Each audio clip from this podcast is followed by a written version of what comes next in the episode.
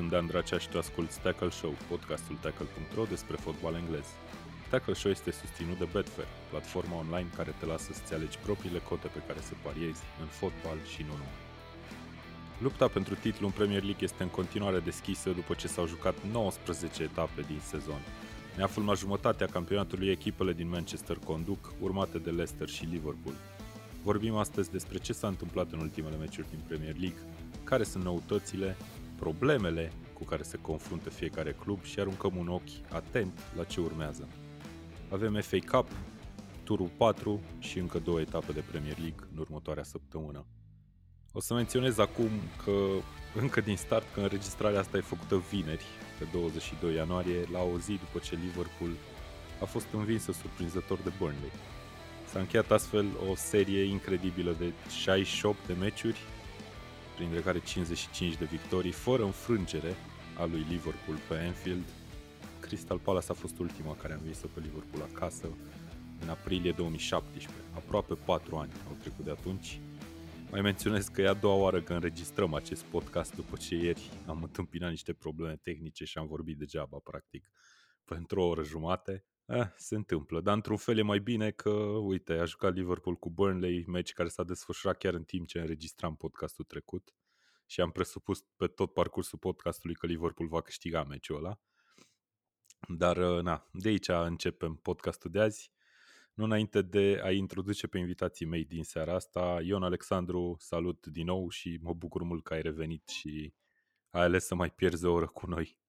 Mersi să câștig o oră, nu. nu. Asta e foarte clar. Uh, bine v-am găsit și uh, mă bucur că mai înregistrăm o dată, pentru că evenimentul de aseară de pe Enfield chiar trebuia uh, într-un fel punctat.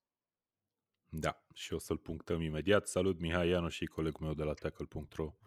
Bine ai venit, nu o să te întreb nimic mai departe. Salut Dan, salut Ion. Și mai avem încă un invitat spre deosebire de ieri seară, fiindcă, iată, meciul ne-a obligat într-un fel să-l invităm în platoul virtual de aici, de pe Zencaster, pe Costi Soare. Știi de ce ești aici, nu? Salutare băieți! Da, bineînțeles, după ce s-a întâmplat aseară, nu mă așteptam la invitație, mă așteptam să se întâmple ceva, să, se, să explodeze ceva cumva în ultimele 24 de ore, dar uite că s-a întâmplat ceva frumos și chiar sunt bucuros că, că m-ați, m-ați chemat și că putem să discutăm nu numai de meciul de aseară, dar și în general ce, ce e prin Premier League. Yep, da, n-aveam de unde să știm că o să întâmpinăm aceste probleme tehnice astfel încât ai ajuns și aici, dar e foarte bine că s-au întâmplat.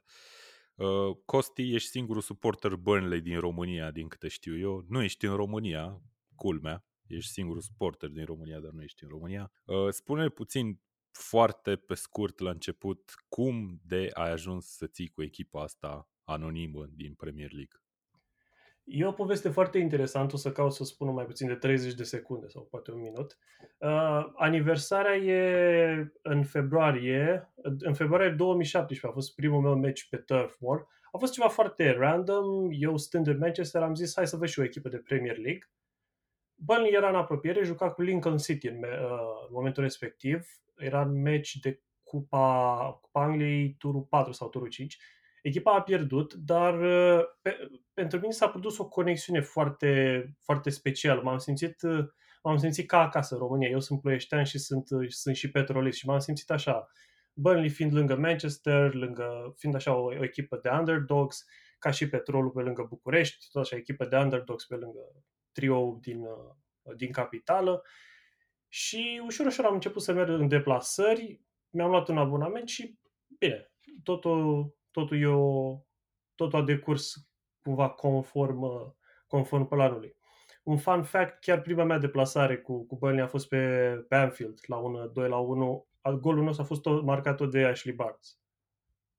Ok, Ashley Barnes, zeroul lui Burnley după ce a dat golul victoriei. Uh, din lovitură de la 11 metri ieri cu Liverpool. O să încep de aici, băieți. Liverpool este una din top 4 sau top 5 despre care am zis că vorbim în seara asta. Lupta pentru titlu e mijlocul sezonului și iată Liverpool trece printr-o formă cum n-am mai văzut de ani de zile.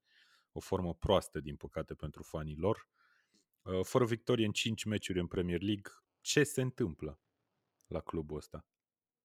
Ion. Se întâmplă că um, jucătorii sunt foarte obosiți, sunt uh, mulți jucători importanți accidentați și aici când spun uh, accidentați mă refer în primul rând la Virgil van Dijk, la Joe Gomez și la Diogo Jota și uh, cred că Jurgen Klopp uh, nu reușește să gestioneze foarte bine resursele umane pe care le are la dispoziție. Pentru că atunci când uh, îl transferi, să spunem, de la mijloc la uh, în linia de fund pe Jordan Henderson, pierzi două posturi, de fapt, pentru că Jordan Henderson nu este fundaș central și uh, nu își poate face treaba la mijloc acolo unde a legat excelent jocul lui Liverpool în ultimii ani. Se întâmplă că Suporterii lui Liverpool, uh, momentul ăsta cred că se gândesc, băi, n-am mai trăit așa ceva de la celebru cuplu de fundaș central Mamadou Sakho, Dean Lovren și uh, da, lucrurile nu sunt, uh, nu sunt tocmai regulă pentru campioni. E adevărat că au fost de-a lungul acestui sezon niște decizii de arbitraj care au provocat ceva rumoare, să spunem așa, elegant, între fanii lui Liverpool, dar în principal problema uh, este legată de faptul că Liverpool nu a transferat un fundaș central atunci când uh, putea să o facă și avea nevoie să o facă în vara trecută și aceste accidentări au rupt practic jocul uh, lui Liverpool. Da, i-am văzut uh, fără pe cei de la Liverpool, fără Salah și fără Firmino în teren ieri la meciul cu Burnley. Probabil to- tocmai ce ai spus, oboseală, meciuri multe, uh, un start întârziat de sezon. Mihai, tu cum vezi lucrurile? Da, eu nu sunt neapărat de acord cu, cu ce a spus Ion, deși uh, are și dreptate parțial, pentru că mă uit pe rezultate, mă uit că de 400, cât, 60 de minute Liverpool nu a mai marcat. Uh, într-adevăr, au probleme în defensivă. Au fost dezavantajați mai mult sau mai puțin de arbitrii. Dar în condițiile în care tu nu reușești să marchezi cu Newcastle sau Hampton, Manchester United uh, pe teren propriu și cu Burnley pe teren propriu, mi se pare că problema nu e la nu e în apărare neapărat, pentru că ei au încasat cât două goluri în patru meciuri, ceea ce e ok. Eu cred că problema este în față și cred că este o problemă mult mai, mai gravă decât uh, accidentările sau problemele de arbitraj. Uh, eu cred că în meciul de aseară Jurgen Klopp a încercat bine să schimbe sistemul și l-a introdus pe Origi, care este un vârf uh, mai autentic, dacă pot să spun așa, decât Firmino, încercând să, să schimbe un pic din, uh, din stilul de joc pe care Liverpool a afișat în ultima perioadă. Nu i-a reușit pentru că Burley s-a apărat foarte bine, dar uh, în momentul în care introduci uh, din postura de rezervă doi jucători precum Salah sau Firmino și aceștia nu livrează, clar ai probleme mari, mari acolo întrebat a fost o fază la conferința de presă destul de amuzantă în stilul caracteristic al lui Klopp. Uh, l-a întrebat un reporter dacă resimte oboseala uh, și a folosit fatig și uh, nu știa ce înseamnă cuvântul, i-a, i-a tradus asistentul și a spus nu, nu este vorba de, de oboseală la noi. Deci cred okay. că e o problemă mai mult, nu știu, de construcție, de mental. Uh-huh. Bun, uh, Costi, o să mă întorc la tine puțin. Spune și mie cum ai trăit meciul ăsta cu Burnley. Liverpool venea evident după niște rezultate negative, egal cu West Brom, egal cu Newcastle, o înfrângere cu Southampton și după aia egalul din marele derby care s-a vehiculat cu Manchester United într-un meci poate puțin sub așteptări, cel puțin prin prisma golurilor marcate, care au lipsit cu desăvârșire. Bun, vine Burnley pe Anfield și marchează dintr-un penalti na, discutabil cel puțin, marcat uh, golul în ultimele 15 minute ale meciului. Cum ai simțit înaintea meciului că, că are, are vreo șansă Burnley în meciul ăsta? Acum nu știu care erau trăirile tale.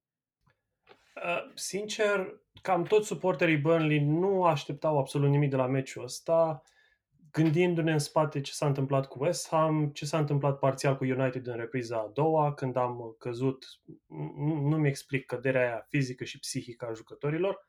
Cu West Ham nici nu, nici nu vreau să discut, a fost un meci execrabil, noi când avem posesia se pare că nu, nu putem să creăm și nu putem să, să ducem la bun sfârșit nicio fază.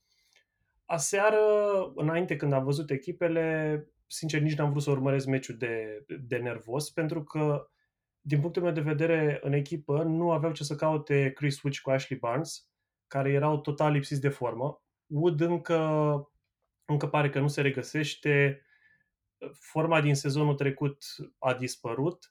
Nici Ashley Barnes nu e, contrar faptului că a dat gol și că a obținut penaltiul, nu e, nu e nici la cel mai înalt nivel. Și noi avem problema clasică a wingerilor, ne lipsește un mijlocaș dreapta de genul lui Dwight McNeil care să, să alerge, să ia oameni uh, în primire, să dribleze, să încerce să centreze. Uh, și pur și simplu, pur și simplu noi uh, am, am pus accentul pe apărare, am sperat că apărarea va merge. Apărarea a mers în afară de acea greșeală a lui Benmi care era să ne coste. Uh, mijlocul a fost un pic șubret, dar uh, nu știu, per total n-am văzut o evoluție extraordinară. Doar defensiv. În atac, în, uh, în stilul caracteristic din sezonul ăsta, când Burnley a dat 9 goluri, nu, 10 goluri acum, în 18 meciuri.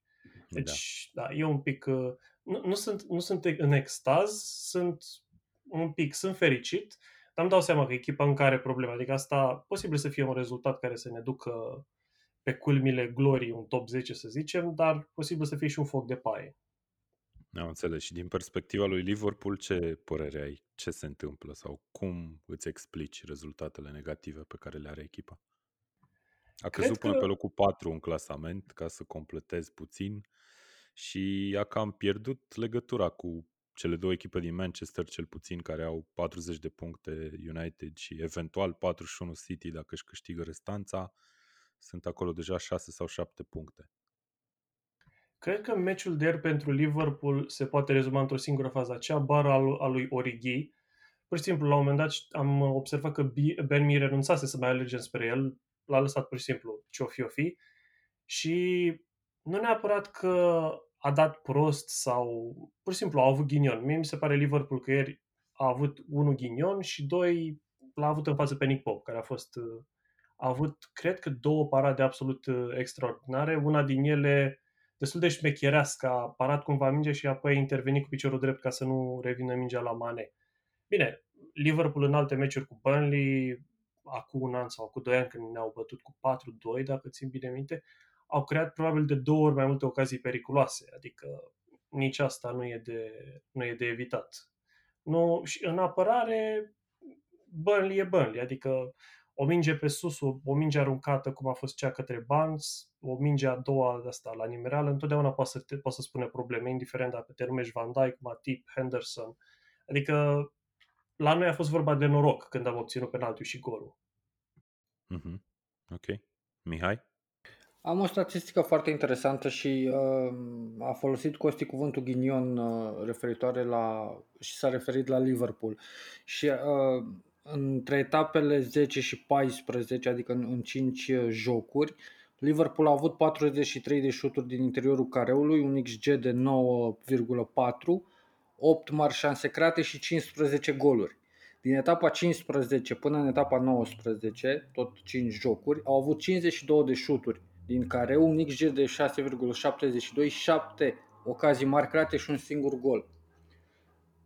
Ok, deci practic a scăzut foarte mult eficiența și totuși chiar și ca număr de ocazie e puțin mai jos decât era înainte. Exact. Dar eficiența e o mare problemă. Un singur gol dat în 5 meciuri, cum zici, și ăla cu West Bromwich este absolut jenant pentru echipa de talia lui Liverpool. Uh, bun, o să încerc să trec puțin mai repede mai departe, vorbim puțin despre lupta asta pentru titlu. Am avut uh, o serie destul de lungă de meciuri de la ultimul podcast în care am vorbit. Uh, Manchester United în continuare pe primul loc a făcut acel 0-0 după cum spuneam cu Liverpool, însă a învins pe Burnley și pe Fulham. Manchester City însă este pe cai mari și, cum spuneam mai devreme, o, o diferență de două puncte în spatele rivalei din oraș, uh, însă un meci în plus rămas de disputat, City practic are titlul în propriile mâini. Hai să vorbim puțin despre echipele din Manchester, uh, despre City în mod special. O să vreau să vă întreb ce poate să facă sau ce nu poate să facă City în lupta asta pentru titlu. Uh, astăzi, parcă, a venit și știrea cu Aguero că suferă de COVID. S-a infectat. Uh, ce sezon groaznic are totuși argentinianul și posibil să fie ultimul la City pentru el.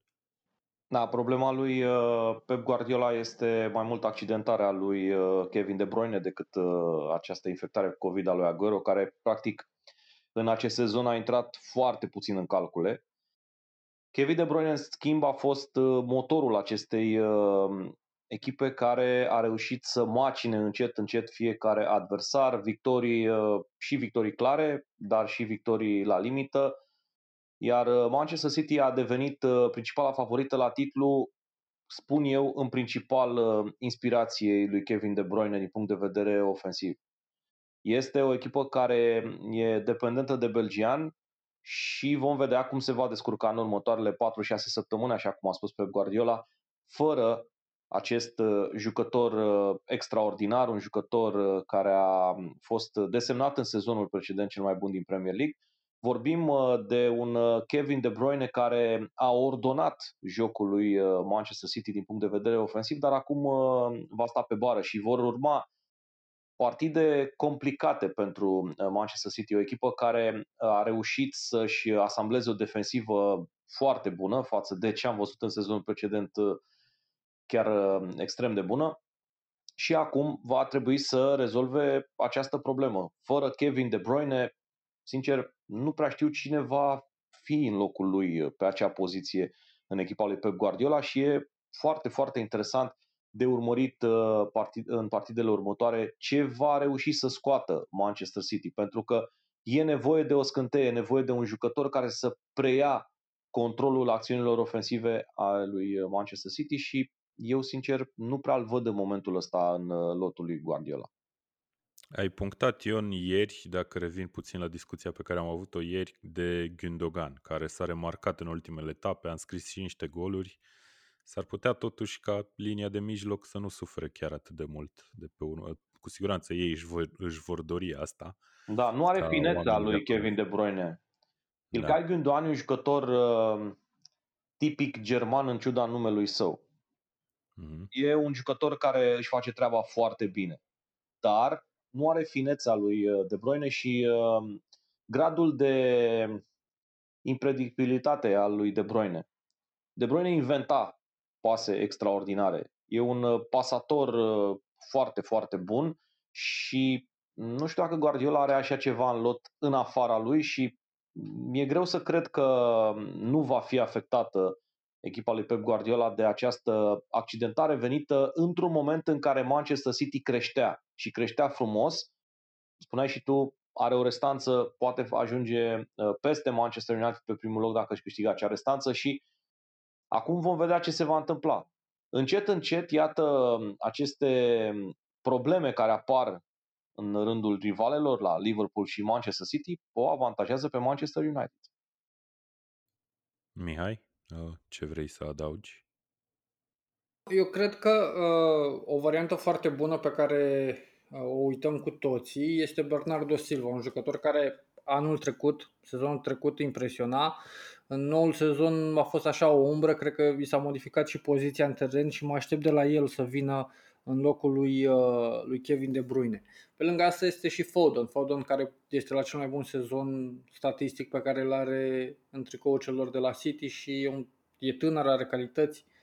Uh, la fel și Sterling nu, nu a impresionat. City are variante. City are variante și are un antrenor care e obișnuit să nu aibă mai niciodată tot lotul la dispoziție și să improvizeze. Uh, iar plusul, pentru că trebuie să-l menționez la City, este apărarea în primul și în primul rând. Și dacă nu o să-i dai gol uh, lui City, cu siguranță Guardiola va găsi o variantă să, să, să înscrie cel puțin un gol, să câștige meciul. Da, adevărat, City stă super bine la capitolul ăsta, cele mai puține goluri primite în Premier League, doar 13 din 18 meciuri. Uh, hai să ne uităm puțin la rivala din oraș. Am menționat de problemele lui City, dar eu tind să cred că cam toate echipele angrenate în lupta pentru titlu au diverse probleme. La United nu știu dacă e neapărat un jucător care lipsește, am văzut și o revenire de formă din partea lui Pogba, de exemplu, însă echipa nu mai câștigă meciurile foarte clar, din punctul meu de vedere. Are deja 5 meciuri la rând în Premier League în care nu a câștigat decât cu maxim un gol sau a făcut egal în cazul cu, cu Liverpool și cu Leicester. Uh, cât de mult credeți că poate să țină acest ritm United? Uh, Costi, te întreb pe tine că locuiești în Manchester. Ce, care e sentimentul acolo? E United pe cale să cadă și City pe cale să ia locul sau? Aici fanii City sunt, sunt încrezători și fanii United la fel. Practic, ambele fanbase-uri s-au unit spunând că în anul ăsta titlul se întoarce în Manchester, lucru cu care sunt și nu sunt de acord, adică lupta e atât de strânsă că la finalul sezonului putem să vedem și Everton cu titlul. E, e imposibil să, să spunem ceva acum. Cum, cum a spus și voi, ambele echipe au, au probleme, City cu De Bruyne. La United i-am văzut jucând cu Burnley, timp de 60-70 de minute până să apese un pic pedala de accelerație, până să, nu știu, să schimbe ceva în, în joc, nu au, nu au pus mari probleme și chiar spre finalul meciului, dacă Matei Vidra reușea să fructifice măcar una din cele două, trei ocazii destul de bune pe care le-a avut, puteam să asistăm la, la un mic șoc. Un egal care ar fi fost, din punctul meu de vedere, nemeritat. Dar asta arată că United încă are probleme în, în defensivă, probleme pe care City pare că și le-ar fi rezolvat. La mijloc, United cu, cu noua formă a lui Paul Pogba se pare că e o forță de speriat și în atac mi îmi place mult de tot cum a evoluat Cavani în ultimele, în ultimele meciuri. Pare că a avut un impact, un impact foarte, foarte tare. Dar, dar da, cum spuneam, pute, putem să vedem peste 2-3 săptămâni uh, și Liverpool înapoi în top, putem să vedem City distanțându-se dacă își câștigă restanțele, putem să vedem United distanțându-se dacă City nu și le câștigă, putem să vedem Leicester venind din spate, care mie mi se pare underdog-ul pe care nu multă lume le ia în seama, adică e trio ăsta Manchester-Liverpool și Leicester e acolo. Sunt vulpile din, uh, din spatele trioului, ca să, da, dar uite că vulpile și-au pierdut cel mai, cel mai ascuțit colț astăzi. Uh, Brandon Rogers a declarat că Vardy o să se opereze de hernie și va lipsi câteva săptămâni la rândul lui. Uh, Ion, o să te introduc din nou în discuție prin o întrebare, nu știu, ție ca, ca și comentator și redactor șef Eurosport, care sunteți cu mâinile în Premier League absolut mereu, Uh, măcinând la aluatul ăsta foarte mișto pe care îl consumăm și noi după, după ce iese din cuptor. Uh, spune puțin, e un campionat atât de disputat și imprevizibil precum zice lumea sau ai senzația că totul se va, nu știu, liniști? Știu că ieri ziceai că City e mare, mare favorită în opinia ta. În opinia mea, Manchester City continuă să fie mare favorită, dar această accidentare a lui Kevin De Bruyne va conta eu așa cred. Uh, vorbea ceva mai devreme Mihai de posibilitatea ca Bernardo Silva să vină cumva în centru și să ordoneze atacul uh, lui City. Nu cred că este în forma pe care a arătat-o în alte sezoane. Foden nu e un 10, de aia spun că e un pic e destul de complicat pentru Pep Guardiola să găsească soluții pentru înlocuirea lui De Bruyne, care era un factor ofensiv și cred că această accidentare, paradoxal, vorbim despre cel mai bun jucător din Premier League, uh, ar putea uh, reaprinde această luptă. City era într-o poziție foarte, foarte bună. Din păcate pentru ei l-au pierdut pe De Bruyne pentru probabil 4, 5, 6 săptămâni. Eu cred că lupta pentru titlu este aprinsă în continuare. Faptul că Liverpool a pierdut uh, inturație, a pierdut puncte importante în ultima lună, nu înseamnă că echipa lui Jurgen Klopp este scoasă total din ecuație. Vorbea Costi mai devreme de Leicester. Leicester e o echipă care dacă te uiți post pe post, uh, în ciuda investițiilor care s-au făcut la Chelsea sau la Arsenal, are un prim 11 peste aceste formații. Și... cred, cred că Mihai o să zic acum două cuvinte, că Chelsea sigur nu crede el că are lotul mai slab ca Leicester. Dar continuă, scuză. Primul 11. Primul 11. Lotul lui Leicester s-ar putea pe total să fie sub uh, Chelsea, dar eu cred că primul 11 al lui Leicester este mai bun decât cel uh, al lui Chelsea și uh, plusez cumva spunând că Brandon Rogers pe banca tehnică a lui Chelsea ar putea fi o mutare foarte, foarte interesantă pentru sezonul viitor în cazul în care Marina Grabovskaya, Roman Abramovic și ne vreți voi vor decide că Frank Lampard nu este potrivit pentru acest proiect. Și continui să spun că lupta uh, se va da în cel puțin 3 pentru titlu. Sperăm până în finalul sezonului pentru a avea uh, un, uh, o lună aprilie, o lună mai uh, foarte, foarte încinsă în Premier League. Ne dorim cu toții să avem un campionat încins, ne dorim cu toții să avem o luptă la titlu uh, cât mai uh, aprinsă și sunt sigur că până la urmă va fi un titlu decis în ultimele etape. La fel cum sunt da. sigur că totuși Manchester City va câștiga titlul. Da, asta cred că ne dorim cu toții și nu neapărat să câștige City, ci să se lupte toată lumea acolo până în ultima etapă. Uh, bun, revin la Leicester. Mihai, ce părere ai despre chestia asta? Leicester a rămas fără Vardy. Hai să începem de aici și eventual să ne zici despre primul 11 al lui Leicester comparat cu Chelsea. Leicester e o echipă care va fi în top până spre final, doar că de la începutul sezonului au avut probleme cu accidentările, au lipsit jucători importanți și au trecut destul de bine peste ele. A lipsit Ricardo Pereira, a lipsit Soinciu, uh, acum lipsește Vardy. Uh, aș vrea să-l menționez pentru că toată lumea l-a uitat pe Madison. Madison care a avut o perioadă de accidentare, Uh, nu a fost în formă, dar uh, de câteva etape marchează și joacă foarte, foarte bine. Pentru că toată lumea se gândea, când spuneai mijlocal și central englez, te gândeai la Grealish pentru că face un sezon extraordinar. Dar uite că Madison a revenit și o face bine. Uh, tind să cred că povestea din sezonul trecut în care Leicester se bate până în ultimele etape, dar după cade pe un loc 4-5, se va repeta și anul ăsta pentru că uh, Vardy e singurul lor atacant. Ei nu au uh, alte variante acolo. Vardy este un factor pe plan ofensiv.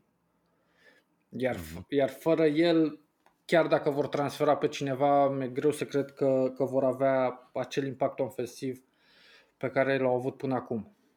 Iar uh, referitor la Chelsea, nu. Din punctul meu de vedere, categoric, Chelsea individual are jucătorii mai buni.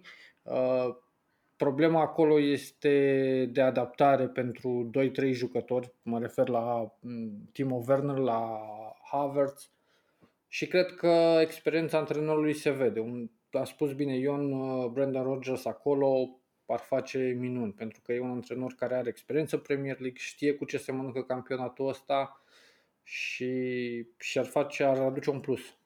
Și nu în ultimul rând a crescut acolo. Da, da, da, da. Uite, o, o... Brandon Rogers a crescut la Chelsea, la Londra sau unde? Brandon Rogers a fost uh, primul său job de antrenor, uh, a fost la juniorii lui Chelsea, angajat de Jose Mourinho în 2004. Exact. Ok, super tare, nu știam. Și o altă chestie foarte interesantă, că îi cântam așa un pic prohodul lui, lui Lampard. Uh, Lampard are mai multe puncte câștigate în 2021 decât are Jurgen Klopp la Liverpool. Uh. Bine, în 2021 multă lume are mai multe puncte decât Jurgen Klopp la Liverpool. Da, dar vorbim de o criză acolo, dar uite că poate nu vorbim în, cu aceleași cuvinte și de, de Liverpool. Mm-hmm. Ok, bun. Uh, o să închei partea întâi a podcastului după ce vorbim foarte, foarte pe scurt de celelalte două contracandidate care sunt cumva în umbră eventual. Uh, Tottenham și Everton. Everton are două meciuri în mână, cum zic englezii, e pe locul 6, dar e doar la două puncte de Liverpool. Uh, în schimb, Tottenham are evoluții cumva contrastante uneori, mi se pare, joacă foarte bine unele meciuri, Kane și Son, un cuplu de atacanți extraordinar de bun, am văzut în nenumărate momente sezonul ăsta, însă vin și meciuri precum egalul cu Wolves, uh, egalul cu Fulham din ultimele etape. Ion, ești fan Tottenham, aștept de la tine un, un răspuns. M-aș dori foarte tare să înțeleg ce vrea Jose Mourinho de la echipa asta. Pentru că în momentul în care ai uh, doi jucători de atac atât de buni cum sunt Son și Kane, iar ei timp de 70-80 de minute se apără, indiferent de adversar. Ok, uh, potriva lui Manchester City, potriva lui Liverpool, poate potriva lui Manchester United uneori. E nevoie să te și aperi pentru că au uh, echipe foarte puternice, dar uh, Mourinho joacă la fel uh, împotriva lui Fulham, împotriva lui uh, City, uh, pe terenul lui Sheffield uneori, da, bine, cu Sheffield a fost, să zicem, un meci mai bun. Nu știu dacă el a înțeles exact ce forță are lotul său. Pentru că e adevărat și a adus un pitbull la mijlocul terenului pe Pierre-Emil Hoiber, care își face treaba excelent, e o achiziție foarte, foarte bună. L-a adus pe Reguilon în banda stângă, jucător foarte bun, care s-a adaptat uh, mai rapid decât mă așteptam, dar uh, nu reușește să profite de uh, jucătorii pe care îi are. Să te aperi uh, pe Selhurst Park împotriva lui Crystal Palace, așa cum a făcut-o Tottenham până în ultimele minute și să iei gol, să termine 1 la 1. Și la fel în situația partidei cu Fulham, mi se par patru puncte uriașe pierdute într-o potențială luptă pentru titlu, dacă stăm să ne gândim la lucrul acesta, iar uh, Tottenham este o echipă care are posibilitatea de a se lupta la titlu în acest sezon, având în vedere, uitându-ne peste gard la problemele uh, rivalelor. Tottenham n-a avut probleme cu accidentările față de ce s-a întâmplat în sezonul trecut. Uh, știm foarte bine, Mourinho când a venit uh, la Tottenham i-a găsit pe Harry Kane și pe Son mai, de, mai uh, în, să zicem, la o lună și jumătate, două luni după ce a venit să accenta și Son și evident că nu putea face mai mult, iar uh, calificarea în Europa League a fost maxim, dar în acest sezon, cu toți jucătorii valizi, cu venirea lui Hoibier, cu uh, acest, uh, aducerea acestui uh, jucător spaniol, Sergio Region, pe banda stângă, plus, uh, nu știu, puțin mai multă atenție în aceste partide cu echipele mici, puteam fi acolo în luptă. Nu suntem în luptă, deși am învins cu 6 la 1 pe Old Trafford pe Manchester United, liderul campionatului. Și asta spune foarte multe despre faptul că Jose Mourinho la un moment dat nu a știut să gestioneze uh, niște momente cheie ale sezonului. Mie mi se pare foarte amuzant că în înregistrarea de ieri eram uh, foarte de acord sau de acord cu ce spunea Ion, acum mi se pare că suntem așa un pic în contradictoriu, pentru că uh, spunea el la început că Mourinho nu-și dă seama de forța ofensivă pe care o are prin cuplu Kane-Son, dar cred că amândoi sunt la cel mai bun sezon din carieră împreună. Uh, cred totuși că Spurs mai are nevoie de încă un jucător în față se simte lipsa lui Eriksen, se simte lipsa lui Dele Ali, un al treilea jucător, un pasator în adevăratul sens al cuvântului, care poate să aducă un, un, un plus și să desfacă apărări uh, precum cele lui Burnley, lui Fulham. Cred că acolo e diferența și cred că Mourinho va căuta să-și aducă un jucător de genul ăla în perioada următoare. Da, eu sper că acel jucător să fie Isco. S-a vorbit mm. foarte mult despre el și din păcate nu a ajuns până la urmă la Londra e un jucător de care uh, Tottenham cred că ar avea nevoie. Infuzie de jucători de la Real Madrid. Poate vine și Odegaard, cine știe. Uh, Costi, o să închei partea asta acum chiar pe bune, întrebându-te pe tine despre Everton. Ei remarcat, ai spus că nu te-ar surprinde să fie și ei implicați în lupta pentru titlu. Au un antrenor pe care Mihai Ianu și aici de față îl apreciază foarte mult. Ce poate cu adevărat să facă Everton? Poate mai mult decât să intre în acest top 6? Everton ar avea jucători capabili de top, chiar de top 4. Ar fi o surpriză, dar jucătorii sunt capabili, lotul e capabil. Au totuși niște, niște valori extraordinare. Eu sunt mare, mare fan uh, James sau James Rodriguez. Uh, de, din 2014 îl urmăresc și mi-a pruf foarte, foarte rău că nu a, nu a reușit nim- ceva notabil la Real. Când s-a transferat la Everton, m-am gândit că ăsta poate să fie punctul lui de relansare și eu mă gândesc că el chiar poate să-i, uh, poate să, nu să tragă neapărat Everton după el, cât, să, cât să-i ducă cumva să-i, să îmbunătățească calitatea jocului în așa fel încât să-i ducă spre top 4. Bine, Everton la un moment dat, dacă nu mă înșel, fusese și pe primul loc, dar ei sunt inconstanți, asta e problema. problema la fel ca și la, la Spurs, de Chelsea chiar nu știu ce să zic, adică ei începuseră extraordinar, au un lot foarte bun. De acord că echipa chiar nu e, nu e extraordinară, nu e la nivelul celor trei de sus, dar uh, calitatea e și probabil cu un alt, un alt antrenor ar, ar face mult mai bine. Eu, eu m-aș gândi sincer la Allegri, dar uh, nu știu dacă și voi împărtășiți aceeași opinie. Băi, cred că Allegri a fost vehiculat și la Arsenal la viața lui. Cine știe, poate o să poposească și el în Premier League în cele ce urmează. Uh, bun, o să pun punct acum a părții întâi a podcastului. În partea a doua o să vorbim despre ce urmează, și anume FA Cup și două runde din Premier League.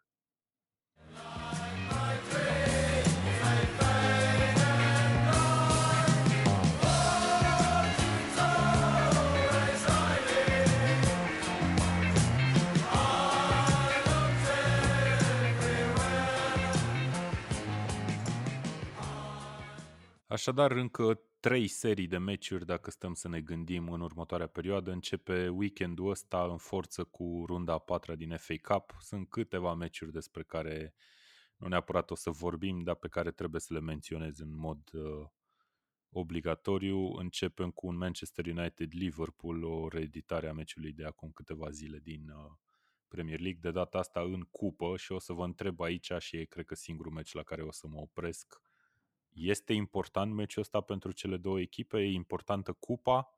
Are, credeți că are o importanță mai mare meciul ăsta, dat fiind că e un derby, decât dacă juca, nu știu, Manchester United cu Fulham și Liverpool cu Burnley sau ceva de genul? Care, care credeți că e senzația? Da, evident că o să fie un meci uh, important, o să fie un meci cu nerv, o să fie um, o partidă foarte importantă pentru ambele, chiar dacă Liverpool este într-o situație mai complicată, să-i spunem, uh, și Manchester United își dorește foarte tare să avanseze în cupă, mai ales în dauna celor uh, de la Liverpool. Eu cred că va fi un meci mai deschis decât ce am văzut în campionat pe Anfield. Și e foarte mhm. interesant de văzut ce jucători vor odihni cei doi manageri. Aici cred că va fi un pic uh, cheia jocului. Dacă Jurgen Klopp își va permite să odihnească niște jucători, dacă Ole Gunnar Solskjaer se va gândi că totuși hai să-i dau o șansă și lui Van de Beek săracul, că stă acolo pe bancă și așteaptă de ceva timp să intre. Uh, sunt, uh, sunt uh, două echipe cu loturi bune, cu jucători care ar putea să intre și să rezolve un meci de acest gen. Întrebarea mea este cumva pentru voi, aș vrea să vă pun eu o întrebare de data asta. Credeți că o înfrângere, nu știu, de genul 2 uh, la 0, 3 la 0 pentru Manchester United l-ar pune într-o câtva în pericol pe Klopp? A o înfrângere a lui Liverpool, zici. Exact. Uh, no, nu cred că se pune discuția și cred că sunt multe echipe în Premier League la care vedem că nu se pune discuția, deși trec printr-o pasă proastă, de exemplu, nu știu, la Wolverhampton, să zicem. Și nu, nu cred, n-ai cum să-l dai afară pe club sau să pui presiune pe el după o serie de rezultate negative după ce ți-a făcut atât de multe lucruri bune, practic, la club de când a venit. Dar da, e, e un meci interesant și, într-adevăr, dacă o victorie clară a lui United ar fi în continuare surprinzătoare din punctul meu de vedere, unul la mână și doi la mână ar putea să însemne ceva important pentru Liverpool. Uh, bun, se mai joacă câteva meciuri uh, în care sunt implicate echipe din Premier League. O să menționez doar un Southampton Arsenal, care este chiar între două echipe din Premier League, la fel și Fulham cu Burnley. În rest, meciuri destul de la îndemână pentru, nu știu, Sheffield United, care poate să mai câștige și ea un meci. Uh, cine mai joacă? West Ham cu Doncaster, City are un meci foarte ușor la Cheltenham, în principiu Chelsea zboară cu Wizard la Luton Town aba nu, vine Luton Town cu Izer la Londra. Uh, Leicester împotriva lui Brentford poate fi încă un meci interesant. În deplasare la Brentford o să joace Leicester și ce mai avem? Uh, Everton, Sheffield Wednesday, Tottenham cu Wickham. Uh, Wickham la care mai joacă Akin Fenua sau nu mai joacă? Mai joacă, nu? Parcă încă e acolo, cred că da. Anyway, bun, uh, asta ar fi despre FA Cup. O să trec mai departe la runda 20 și runda 21. O să vorbim cumva comasat de aceste două etape. Uh, prima dintre ele o să fie la mijlocul săptămânii viitoare, marți, miercuri, joi uh, și runda 21 obișnuitul weekend de după. uh, sâmbătă, duminică și luni, sau nu, fără luni, doar sâmbătă și duminică. Bun, avem aici un uh, segment uh, sponsorizat de sponsorul nostru Betfair și o să introduc în discuție un singur meci la care vreau să discutăm. Este, din punctul meu de vedere, meciul etapei, uh, cel dintre Tottenham și Liverpool, evident. Avem aici două echipe care se află cumva în faze foarte diferite în sezon. Uh, și mă uit puțin pe Betfair Exchange, Liverpool în deplasare are totuși cota de 2,28 la Betfair Exchange, ceea ce înseamnă că este favorită, uh, ceea ce înseamnă însă că nu este atât de favorită încât să aibă peste jumate din șanse. O cotă de 2,28 practic este echivalentul a 44% șanse de câștig pentru Liverpool. Dacă voi ați fi în postura de a miza pe acest meci, considerați că merită mai degrabă să, să pariezi bani pe Liverpool sau împotriva lui Liverpool, cum îți oferă ocazia Betfair Exchange? Eu sunt curios în primul rând de un singur lucru. Am tras uh, și ieri podcastul. Poți să vezi uh, cum s-au modificat cotele? Păi e aproape aceeași. Cred că era 2,26 ieri, dacă mi-aduc bine aminte, dar e aproape aceeași. Am înțeles. Și nu prea avea de ce să se modifice, cred că n-a venit nicio știre cumva din cadrul vreuneia dintre echipele astea. Dacă, de exemplu, se accidenta în locul lui Kevin De Bruyne, nu știu, Alcantara, Thiago Alcantara, sunt absolut convins că cota lui Liverpool ar fi crescut înaintea meciului ăsta. Nu, mă gândesc că fanii uh, ar fi pariat mai, uh, mai mult văzând forma slavă prin care trece Liverpool după meciul cu Burnley pe Tottenham. Da, uite, asta e de fapt sabia cu două tăișuri despre care vreau să vorbim. E Liverpool vulnerabilă sau e o șansă să renoade șirul de victorii? Ion, tu ești fan Tottenham, ce consideri că e mai rezonabil de gândit înaintea meciului ăsta? Țineți minte ce pronostic am dat eu aseară? Ai zis că ai merge pe un 1x, deci practic un pariu împotriva lui Liverpool. Exact, am zis 1x sub 3,5 goluri. Așa adică un meci uh, relativ închis cu maxim 3 goluri și uh, o partidă în care Jose Mourinho va trage cu dinții de acel gol în primele 5 minute, care a devenit deja tradițional pentru Tottenham. Vom vedea dacă se va întâmpla asta. Sper să deschidem scorul repede, așa cum uh, s-a întâmplat deja de mai multe ori în acest sezon și sper ca de data asta Mourinho să simtă mirosul acela de sânge și să încerce să rezolve meciul așa cum a făcut-o pe Old Trafford în fața lui Manchester United până la urmă. E o ocazie foarte bună pentru Tottenham.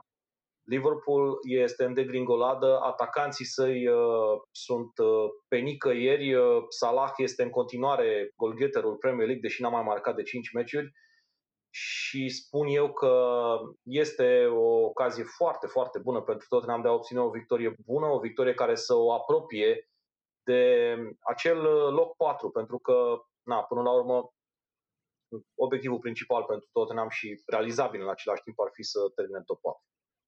Da, și în același timp ar trece-o în clasament deasupra lui Liverpool, o victorie exact. lui Tottenham.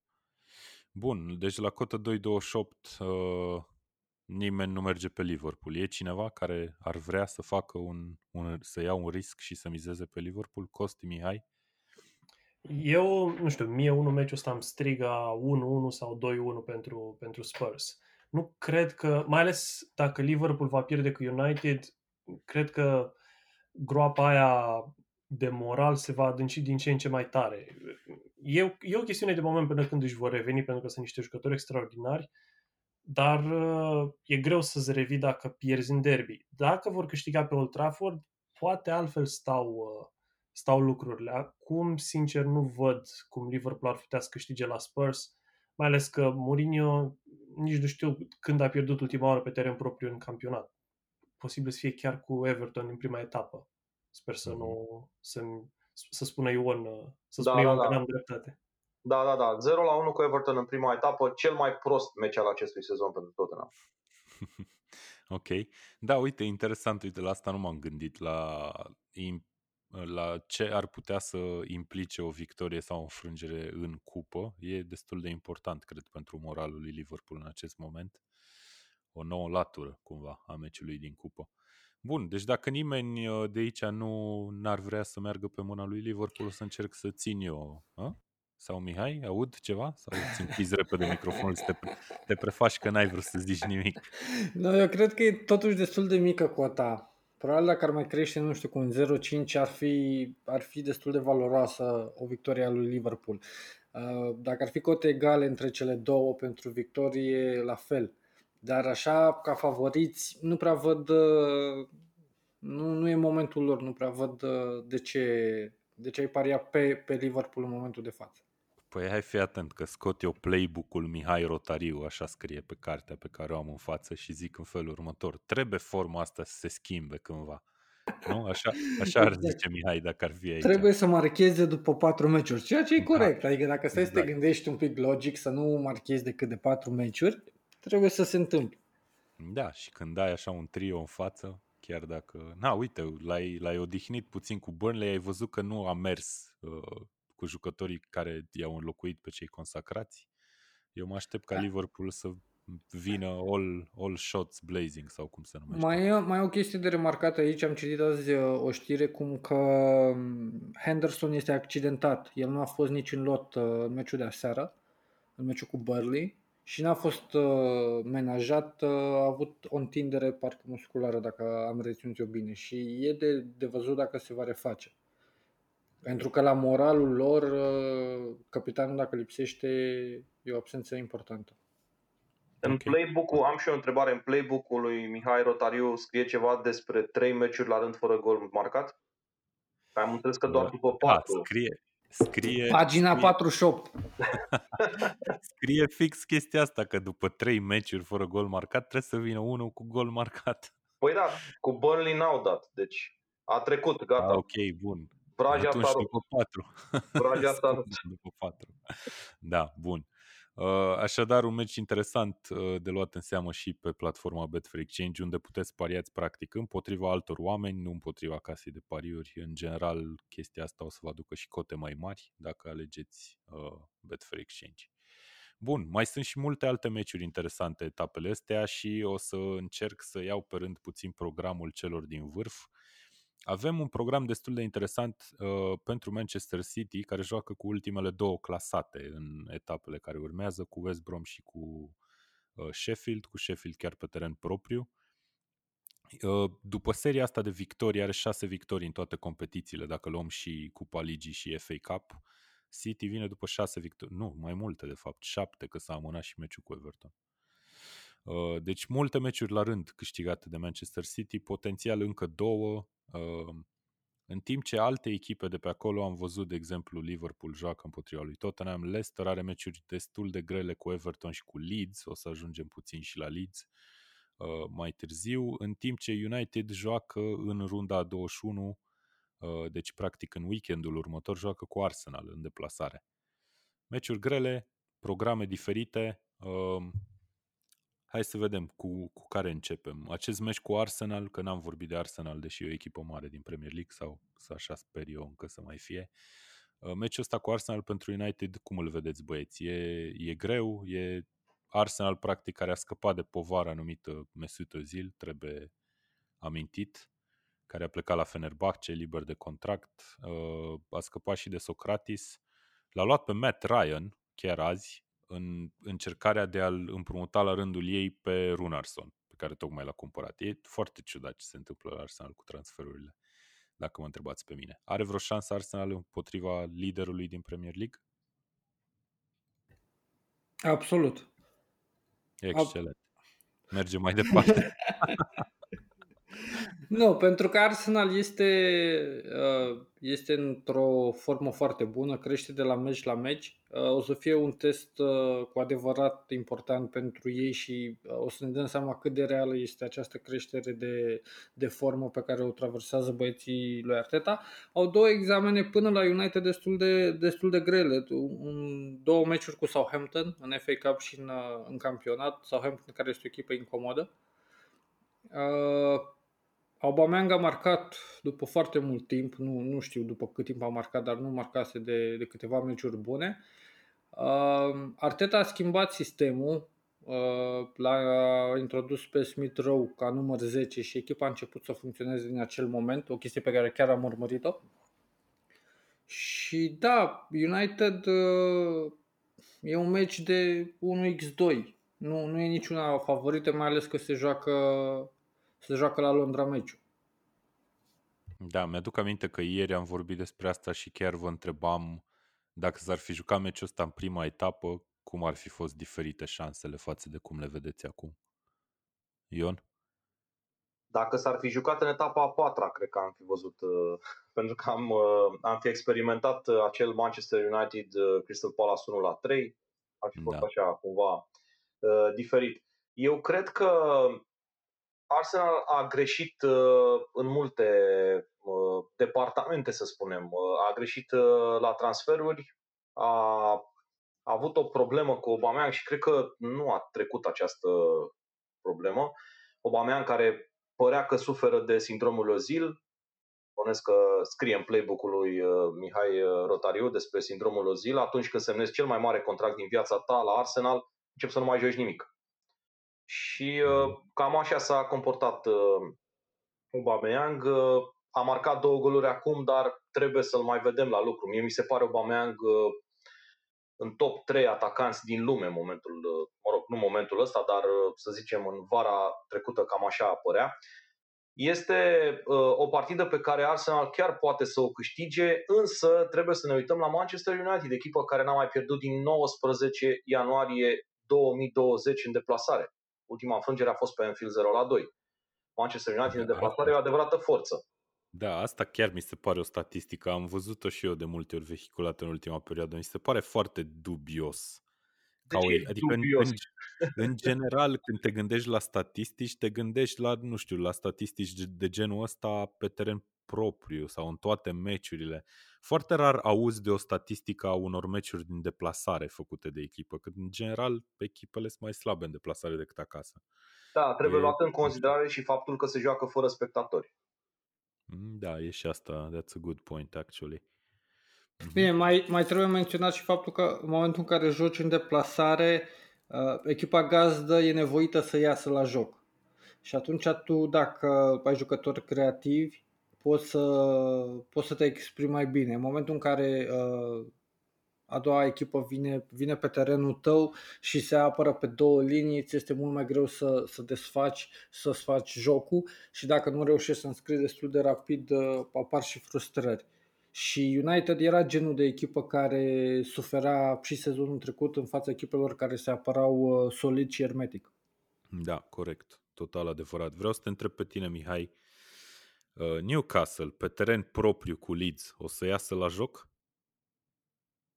Ha? Dacă iese la joc cum a ieșit în, uh, în ultima întâlnire între cele două, mai bine nu mai intră pe teren. Deci nu, de... nu e chiar așa, nu? Echipa, echipa gazdă cu ieșitul la joc. Bine, acum poate o să râdeți, dar eu în continuare sunt de părere că Newcastle are jucători mai, mai valoroși decât Leeds. Și putem okay. avea o discuție destul de lungă aici, dar da, Leeds pleacă favorită din prisma jocului pe care îl are, deși uh, cred că nici ei nu au marcat în 2021. Da, Sunt doar două echipe care n-au marcat în 2021. Ambele care au oferit un festival cu șapte goluri în prima etapă? Exact, cele două. Ambele încep cu L, nu? Da, exact. Uh, fii atent, Costi, te întreb pe tine care e, știu că urmărești nu numai Premier League, urmărești și meciurile din Championship uneori, știu că ești, uh, na, prin prisma faptului că ții cu Burnley, deja ești un suporter al echipelor mai, mai mici din Anglia, poate față de alți suporteri ale, ale echipelor mari din Premier League. Cum vezi uh, prezența asta lui Leeds în Premier League de anul ăsta? Ce se va întâmpla mai departe cu echipa? Că practic e un breath of fresh air, cum zic englezii, din punct de vedere al jocului. E pe locul 12 după meciurile astea, a încasat o tonă de goluri, a și dat foarte multe cei drept. Uh, care va fi soarta dacă continuă jocul ăsta lui Bielsa? Leeds e, Bielsa cred că merge pe, pe, sistem, pe sistemul ăla, nu știu, parcă Gică Hagi spunea că să dăm cu un gol mai mult ca adversarul și atât contează. Uneori le merge, alte ori e absolut dezastru. Dacă mi-aduc aminte, cred că în meciul... Nu, uh, greșesc, vreau să spun de meciul cu Aston Villa, dar nu, a fost invers.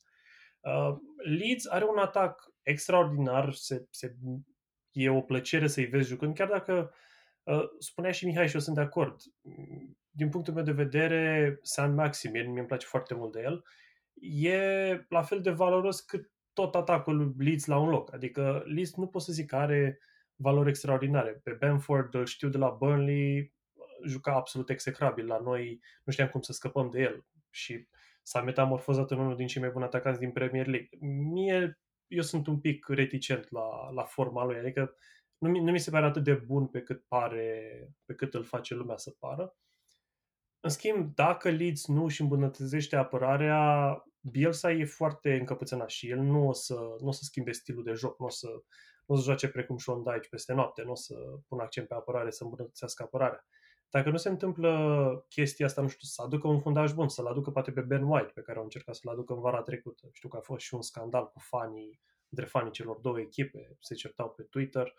Uh, dacă nu se întâmplă chestia asta, pe Leeds nu o văd bine, pentru că uh, sunt, sunt echipe care erau destul de departe de linia retrogradării și Mihai nu cred că o să uh, aprecieze că spun de Newcastle, Uh, Burnley la un moment dat era pe ultimul loc, acum a ajuns la egalitate de puncte cu Newcastle, deci diferențele astea se schimbă în două, trei etape, poate să urce West Brom sus, poate să urce Fulham, putem să urcăm noi în top 10, poate să urce Newcastle la loc, poate să coboare Leeds, e, totul e foarte volatil acolo și uh, pe Leeds o văd ca pe o, încă o văd ca pe o candidată la, nu neapărat la retrogradare, dar măcar la emoțiile retrogradării. Probabil, probabil o să depindă ce fac în, în perioada asta de transferuri, deși nu cred că vor face ceva special, nu se aude nimic uh, în ce știu eu. Deci nu sunt singurul care o vede pe Leeds în zona roșie. Uh, păi... Eu nu, nu văd neapărat la retrogradare, scuze de întrerupere. Uh, o văd o văd să fie în jocul ăla, să fie în, sunt vreo șapte, opt echipe, inclusiv Wolverhampton uh, ar putea să cadă și deja e în, uh, mi se pare că au 22 de puncte, sper să nu mă înșel. Da, da, 22 au.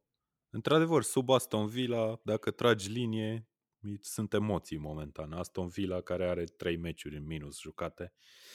Uh, da, va fi interesant. Mihai, ți-ai dat seama cine e în filmulețul ăla pe care mi l-ai trimis acum câteva zile, filmat de pe acoperișul St. James Park? Mbappé. Ei, Mbappé. Mbappé. Ei, ei, ei. Eu chiar vreau să știu, dar nu, nu se știe, mișto. nu se știe încă Am nimic. Înțeleg. Nu s-a Ai un jucător nimic. nou sau ce Dumnezeu? Erau tot felul de speculații. Astăzi a apărut uh, o variantă de transfer a antrenorului secunde la Bournemouth. Aha, ok. Deci uh, la Newcastle eu, eu sper să se schimbe antrenorul. Dacă se schimbă antrenorul o să fie mai bine. Am înțeles. Glumind un pic, poate fuge Steve Vlus cu elicopterul cum a fugit Ceaușescu în 89. Ok. Băi, nu știu, nu-mi place când fuge lumea cu elicopterul de la stadion. Se pot întâmpla nasoale. Uh, Ion, hai să mergem puțin mai departe și o să vorbim de încă un meci interesant din runda 20. E vorba de Chelsea-Wolves.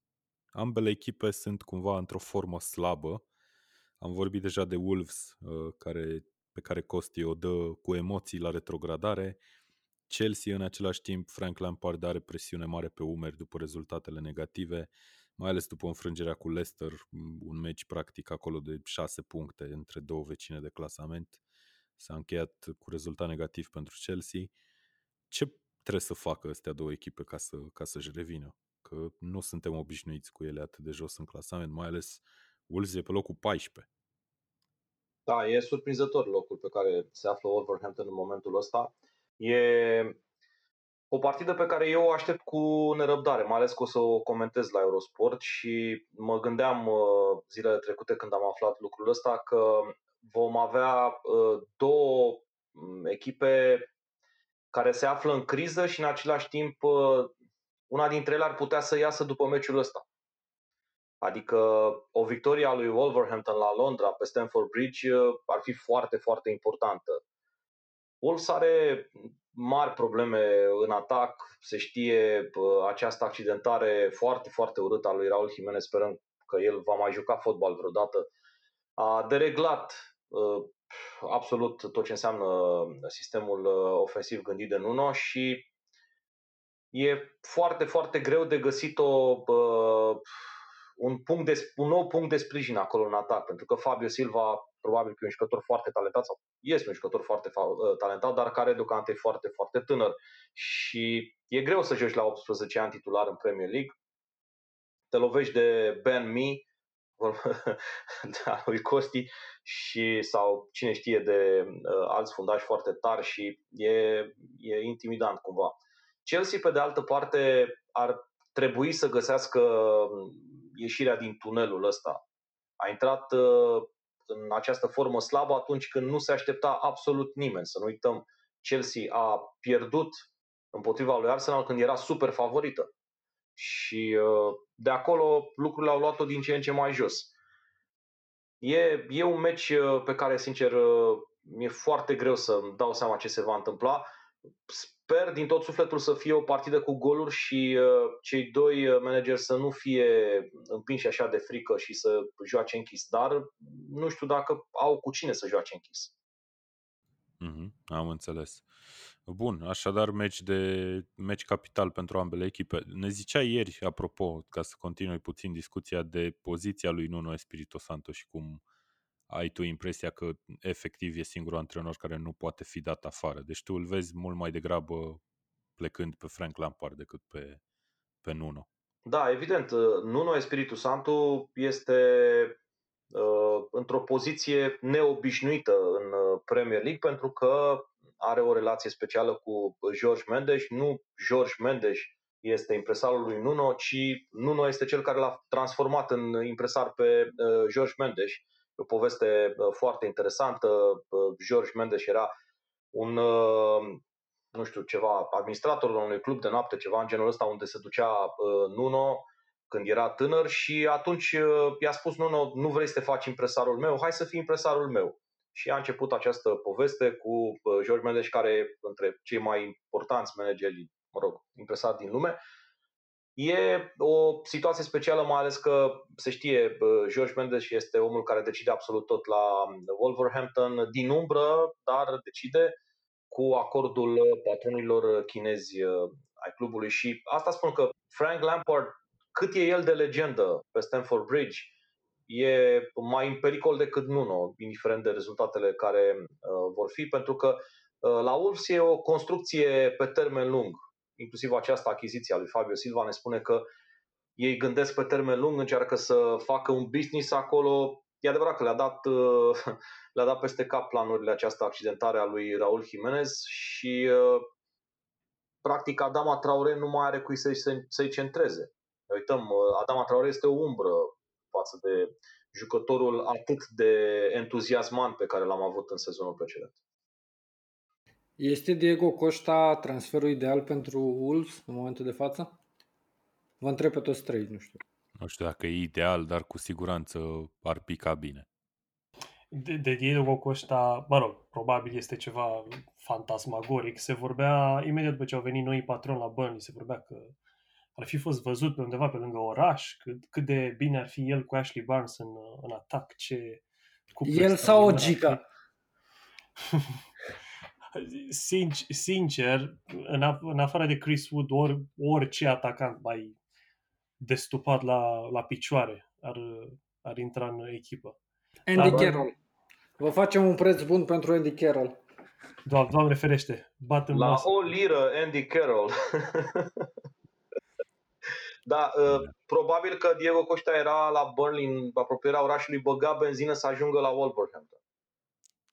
Păi nu, ca, ci că acum câțiva ani, cică.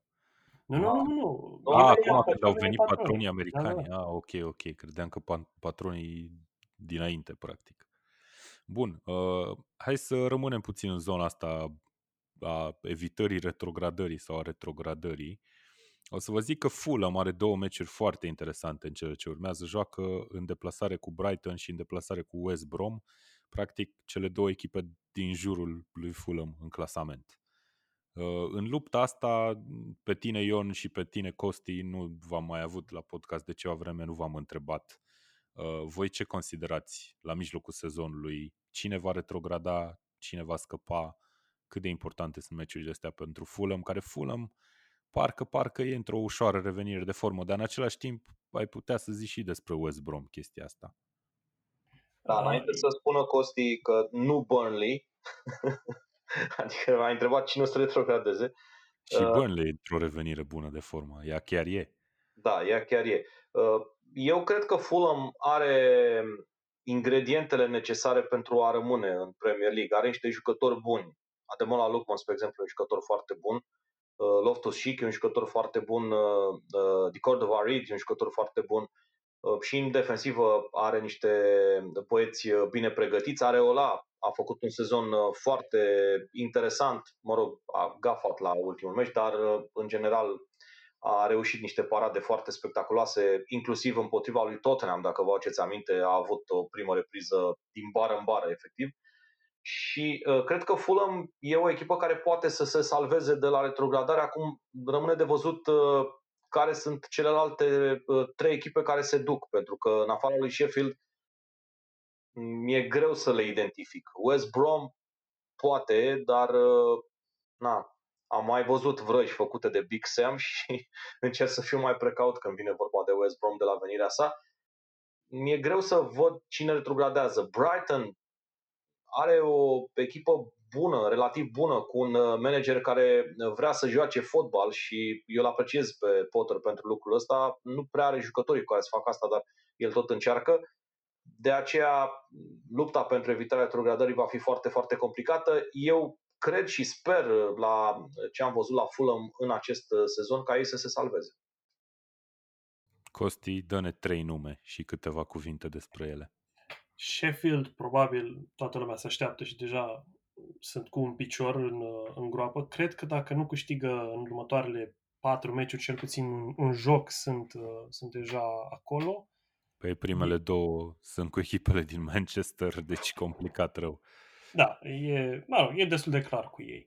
Mm. Pe West Brom, eu nu-l văd pe Big Sam făcând, făcând minuni încă o dată. Am văzut niște jocuri absolut execrabile. De exemplu, cel cu Leeds. Mie mi s-a părut că în momentul ăla mi-am dat seama că, băi, Big Sam chiar nu, nu mai e, nu, nu mai poate să facă, să facă ceva. Are niște jucători acolo foarte buni, dar nu cred, nu știu, nu, nu mi inspiră mie că ar putea să facă ceva. Meciul cu Wolves, uh, bine, lăsând la o parte controversele cu arbitrajul, cu varul care sunt în fiecare meci, meciul cu Wolves, eu cred că a fost o întâmplare. Bine, probabil o să ajungem în mai și o să vedem West Brom pe locul 12-13 și... Nah. Nu. No, uh, bine, deci astea două, din punctul meu de vedere, ar fi retrogradate Sheffield 100%, West Brom să zic 70-80%. Pe ultimul loc, eu încă nu o să ne exclud niciodată pe noi. Am spus-o în septembrie cu prietenii mei fanbăni care merg în deplasări. Dacă noi nu reușim să facem niciun transfer până la sfârșitul perioadei în ianuarie, suntem prima candidată la, la locul 18. Și în momentul ăsta sunt ceva zvonuri că ar veni Joshua King de la, de la Bournemouth, care pe mine mă entuziasmează foarte mult, dar dacă nu aducem un jucător de creație, un jucător rapid, un jucător care să, căruia să nu fie frică să atace, nu văd cum am putea să fim liniștiți ca sezonul trecut. O să fie probabil o luptă dusă până în ultimul, ultimul moment, pe Brighton o văd ca pe, ca pe principala noastră contracandidată, să zicem așa, pentru că, cum a, spus, cum a spus și Ion, e de apreciat că Potter încearcă să joace fotbal cu ei, dar nu are jucătorii și faptul că nu ai jucătorii cu care să joci fotbalul pe care vrei tu să-l joci, s-ar putea să se întoarcă împotriva ta ca un, ca un bumerang. Mai sus sunt echipele astea, Wolves, Leeds, Newcastle, uh, care, chiar și Crystal Palace, care ar putea să, să vină jos acolo, dar nu cred că serios. Adică Newcastle are jucători mai buni decât toate echipele de sub, de sub ea și oricât de slab ar fi Steve Bruce ca antrenor, jucătorii joacă la un moment dat, joacă singur, nu-l mai ascultă și își, își fac ei treabă, își văd ei de treabă și mai scot ei niște rezultate ca să-i, să, tracă, să treagă Newcastle peste linia de 40 de puncte oricât de slabă ar juca echipa lui Steve Bruce, apără Car Darlow și se rezolvă.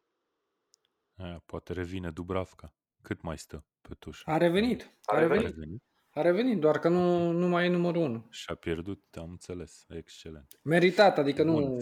Fii Absolut atent meritat. că ați zis cuvântul magic, Costi, ai zis cuvântul magic de, nu mai știu, ai zis ceva procente la un moment dat. O să vă citez niște cote de la Betfair Exchange pentru retrogradare, dar vi le pun direct în procente ca să fie mai simplu.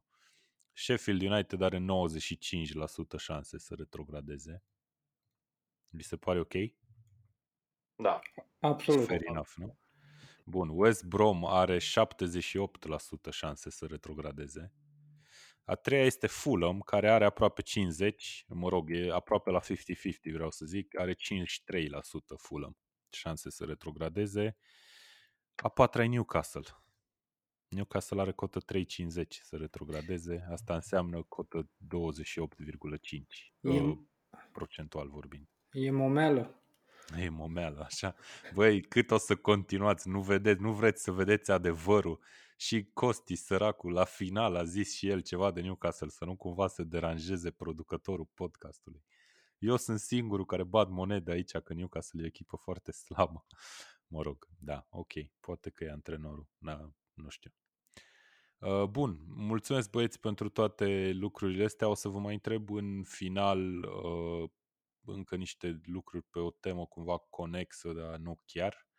Uh, E vorba de discuțiile care au avut loc zilele astea după ce FIFA și confederațiile de fotbal ale continentelor uh, au anunțat că intenționează ca în cazul uh, pregătirii sau organizării unei supercupe, super ligi, pardon, super ligi europene, de exemplu, uh, jucătorii care participă cu cluburile la care joacă la acea competiție vor avea interdicție de la, nu știu, Cupa Mondială, Champions League, Campionatul European și așa mai departe, toate competițiile organizate de FIFA uh, și UEFA în cazul Premier League.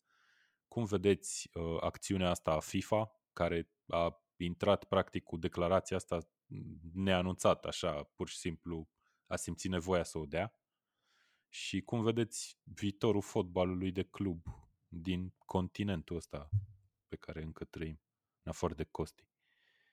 Mie îmi place uh, că ai fost foarte simpatic uh, crezând că ei nu știu ce se întâmplă în spatele cortinei.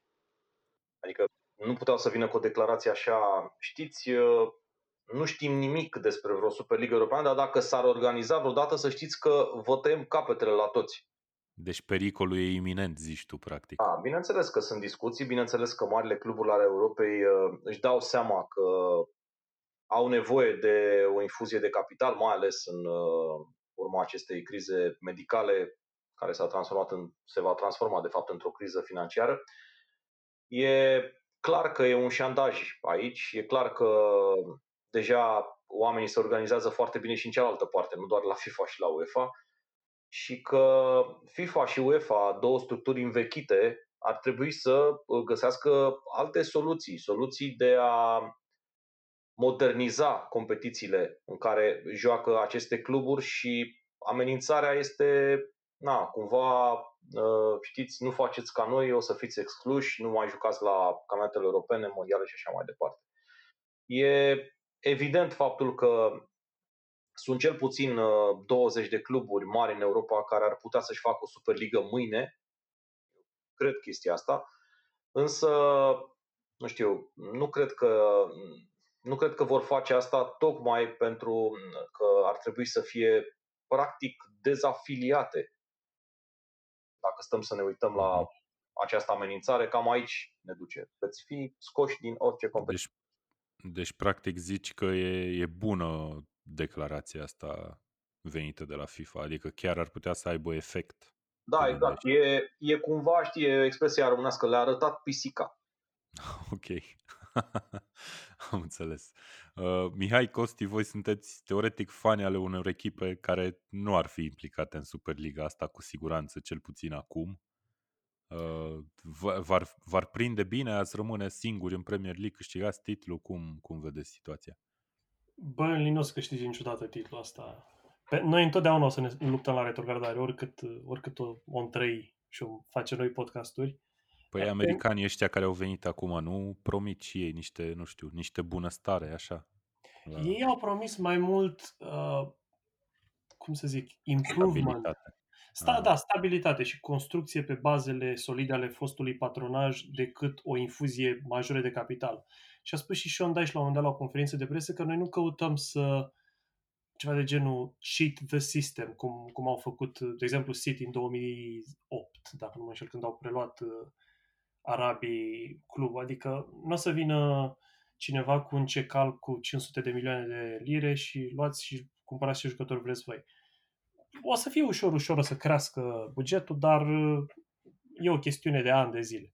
Mă rog, revenind la treaba cu Superliga, eu când, prima oară când am auzit de chestiile astea, am fost absolut înspăimântat, uh, pentru că pentru mine, ca fan care merge pe stadion, o deplasare la, pe Old Trafford, o deplasare pe Anfield, o deplasare pe Emirates, înseamnă extraordinar de mult. E, e ceva, e acel ceva în plus. Că una e să mergi pe Selhurst Park și alta e să mergi pe Old Trafford. Te simți mult mai, ca fan, te simți tu, practic, ai tu, în loc să aibă jucătorii, nu știu, o, o ambiție, au și ei, dar ai și tu ca fan, vrei, vrei și tu să contribui cumva. Și cu apariția Superligii, care sper că nu va exista vreodată, meciurile astea se vor duce, adică bucuria fanului echipei mici va dispărea și Bine, vom avea meciuri mai echilibrate, Burnley Newcastle de 3-4 ori pe an, care vor fi probabil de, din 4 meciuri 3 o să fie 0-0. Uh, dar nu e plăcut. Nu e, nu e plăcut și mă bucur foarte tare că FIFA, FIFA a venit cu comunicatul ăsta. Bine, FIFA acum, hai să vorbim sincer, nu e ca și când e entitatea curată pe care o visează toată lumea. Uh, Mihai, ai de adăugat ceva la chestiunea no. asta cu Superliga? Costi doar îmi întărește părerea și opinia că nimeni nu se gândește la părerea fanilor când vine vorba de chestia asta. Nu cred în, în această Superliga, nu, nu o văd fezabilă. Ok, pe foaie și ca marketing poate iese foarte bine, dar uh, nu este fezabilă să scoți echipe de tradiție din campionate unde au făcut istorie și să le duci într-un campionat de plastic este total irrelevant pentru, pentru istoria fotbalului și pentru pasiunea cu care fanii vin la stadion sau veneau. Auzi, și... da, dacă echipele astea mari, că până la urmă ele aleg dacă fac chestia asta, nu e ca și când le obligă cineva să participe într-o Superligă, nu?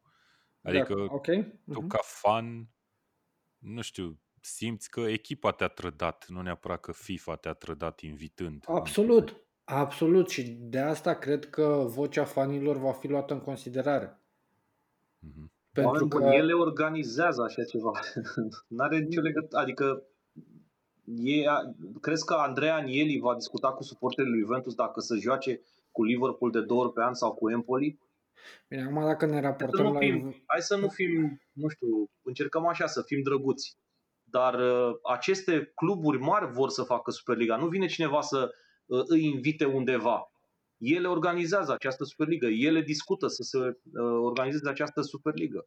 Corect, Ion, dar în momentul în care vor organiza această Superligă și vor juca cu stadioanele goale și uh, banii din merchandising vor scădea.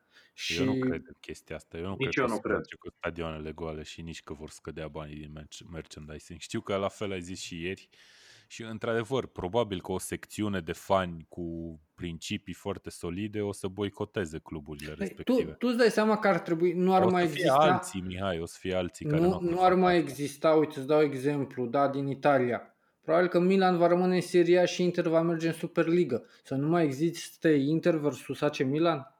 Despre ce vorbim? Nu, no, merg amândouă super. Eu sunt convins de chestia asta. Da, mă, păi nu, și da. până, atunci Spuneam trebuie... și în podcastul de ieri, uh, mi-aș dori această Superligă doar ca să o văd pe Juventus pe locul nou. Hmm. Ar fi super. Nu, eu cred că ce uh, realiz dacă căutăm o soluție este reformarea Champions League. Evident. A, asta, e, asta se... e soluția. Mie mi se pare foarte ok Champions League. Eu nu știu de ce toată lumea înjură competiția asta. Mi se pare Dar foarte nu, ok. Nu, e o variantă pe care o ai mult mai accesibilă și apreciată, cu o tradiție în spate pe care efectiv poți să te joci cu ea, cu grupele, cu play-off-ul, cu, adică se pot face... Mie mi-a plăcut sistemul cu un singur meci de anul trecut. Da, ok, de acord, dar dacă ai face numai un singur meci, te-ai gândit că poate ai putea să introduci mai multe echipe și atunci o să fie mai puține meciuri între echipele mari. E cumva, da, mă rog, e un balans și o, un act foarte complicat acolo. Nu, eu vreau să vă spun o altă chestie. Va debuta o nouă competiție, se numește Conference League. Intertoto. Acea, acea competiție va fi regională și eu cred că e cumva un răspuns uh, la Superliga și spun asta pentru că echipele din Est uh, vor juca între ele, vom avea, nu știu, Ferenc Varoș cu CSK Sofia, FCSB, Steaua, cum vreți voi să-i spuneți, cu uh, Steaua Roșie Belgrad și așa mai departe. Și cred că aceste orgolii locale ar fi hrănite mult mai bine decât o participare în Champions League nu știu, Stele Roșii Belgrad cu 0-3, 0-3, 0-4, 0-0. Da, dar nu rezolvi nimic pentru echipele mari cu lucrul ăsta. Că echipele mari se plâng practic că n-au meciuri puternice suficient de des. Va rezolvi pentru că Steaua Roșie Belgrad nu va mai fi în Champions League, va fi în Conference League, unde se va bate cu uh, Levski și cu, uh, nu știu, Dinamo Kiev, spre exemplu nu se va, adică va fi o competiție, Champions League va fi o competiție un pic mai exclusivistă, ar fi o super ligă la un alt nivel, la un nivel mai uh, uman, să zicem, mai acceptabil. Ok. Bun, deci există un plan, more or less, sau intuim că există. Ok. Bun, băieți, vă mulțumesc foarte mult pentru prezență. Uh, asta a fost emisiunea de astăzi. Uh, îți mulțumim și ție, ascultătorule pentru că ne ascult săptămânal, uh, împarte și podcastul cu prietenii tăi, urmărește-ne pe Facebook, pe Tackle, caută și tu pe acolo pe social media, de fapt, Tackle peste tot. Pe tackle.ro te poți abona și la newsletterul nostru pe care Vlad Bogos o să-l trimite în fiecare vineri, adică azi a fost lansat newsletterul, cred că da, nu? Da, da, l-a trimis Alex Avram. Zici că eu nu sunt abonat. Evident, Vlad care tocmai a revenit dintr-un concediu bine meritat, dar uite că se rezolvă și fără el fapt nu fără el, că uite, eu por numele Vlad Bogos în înregistrarea asta. E contul lui. Ok, bun, mersi băieți, mersi și vouă celor care ascultați podcastul. Ne reauzim săptămâna viitoare. Numai bine! Tackle Show este susținut de Betfair, platforma online care te lasă să-ți alegi propriile cote pe care să pariezi în fotbal și nu numai.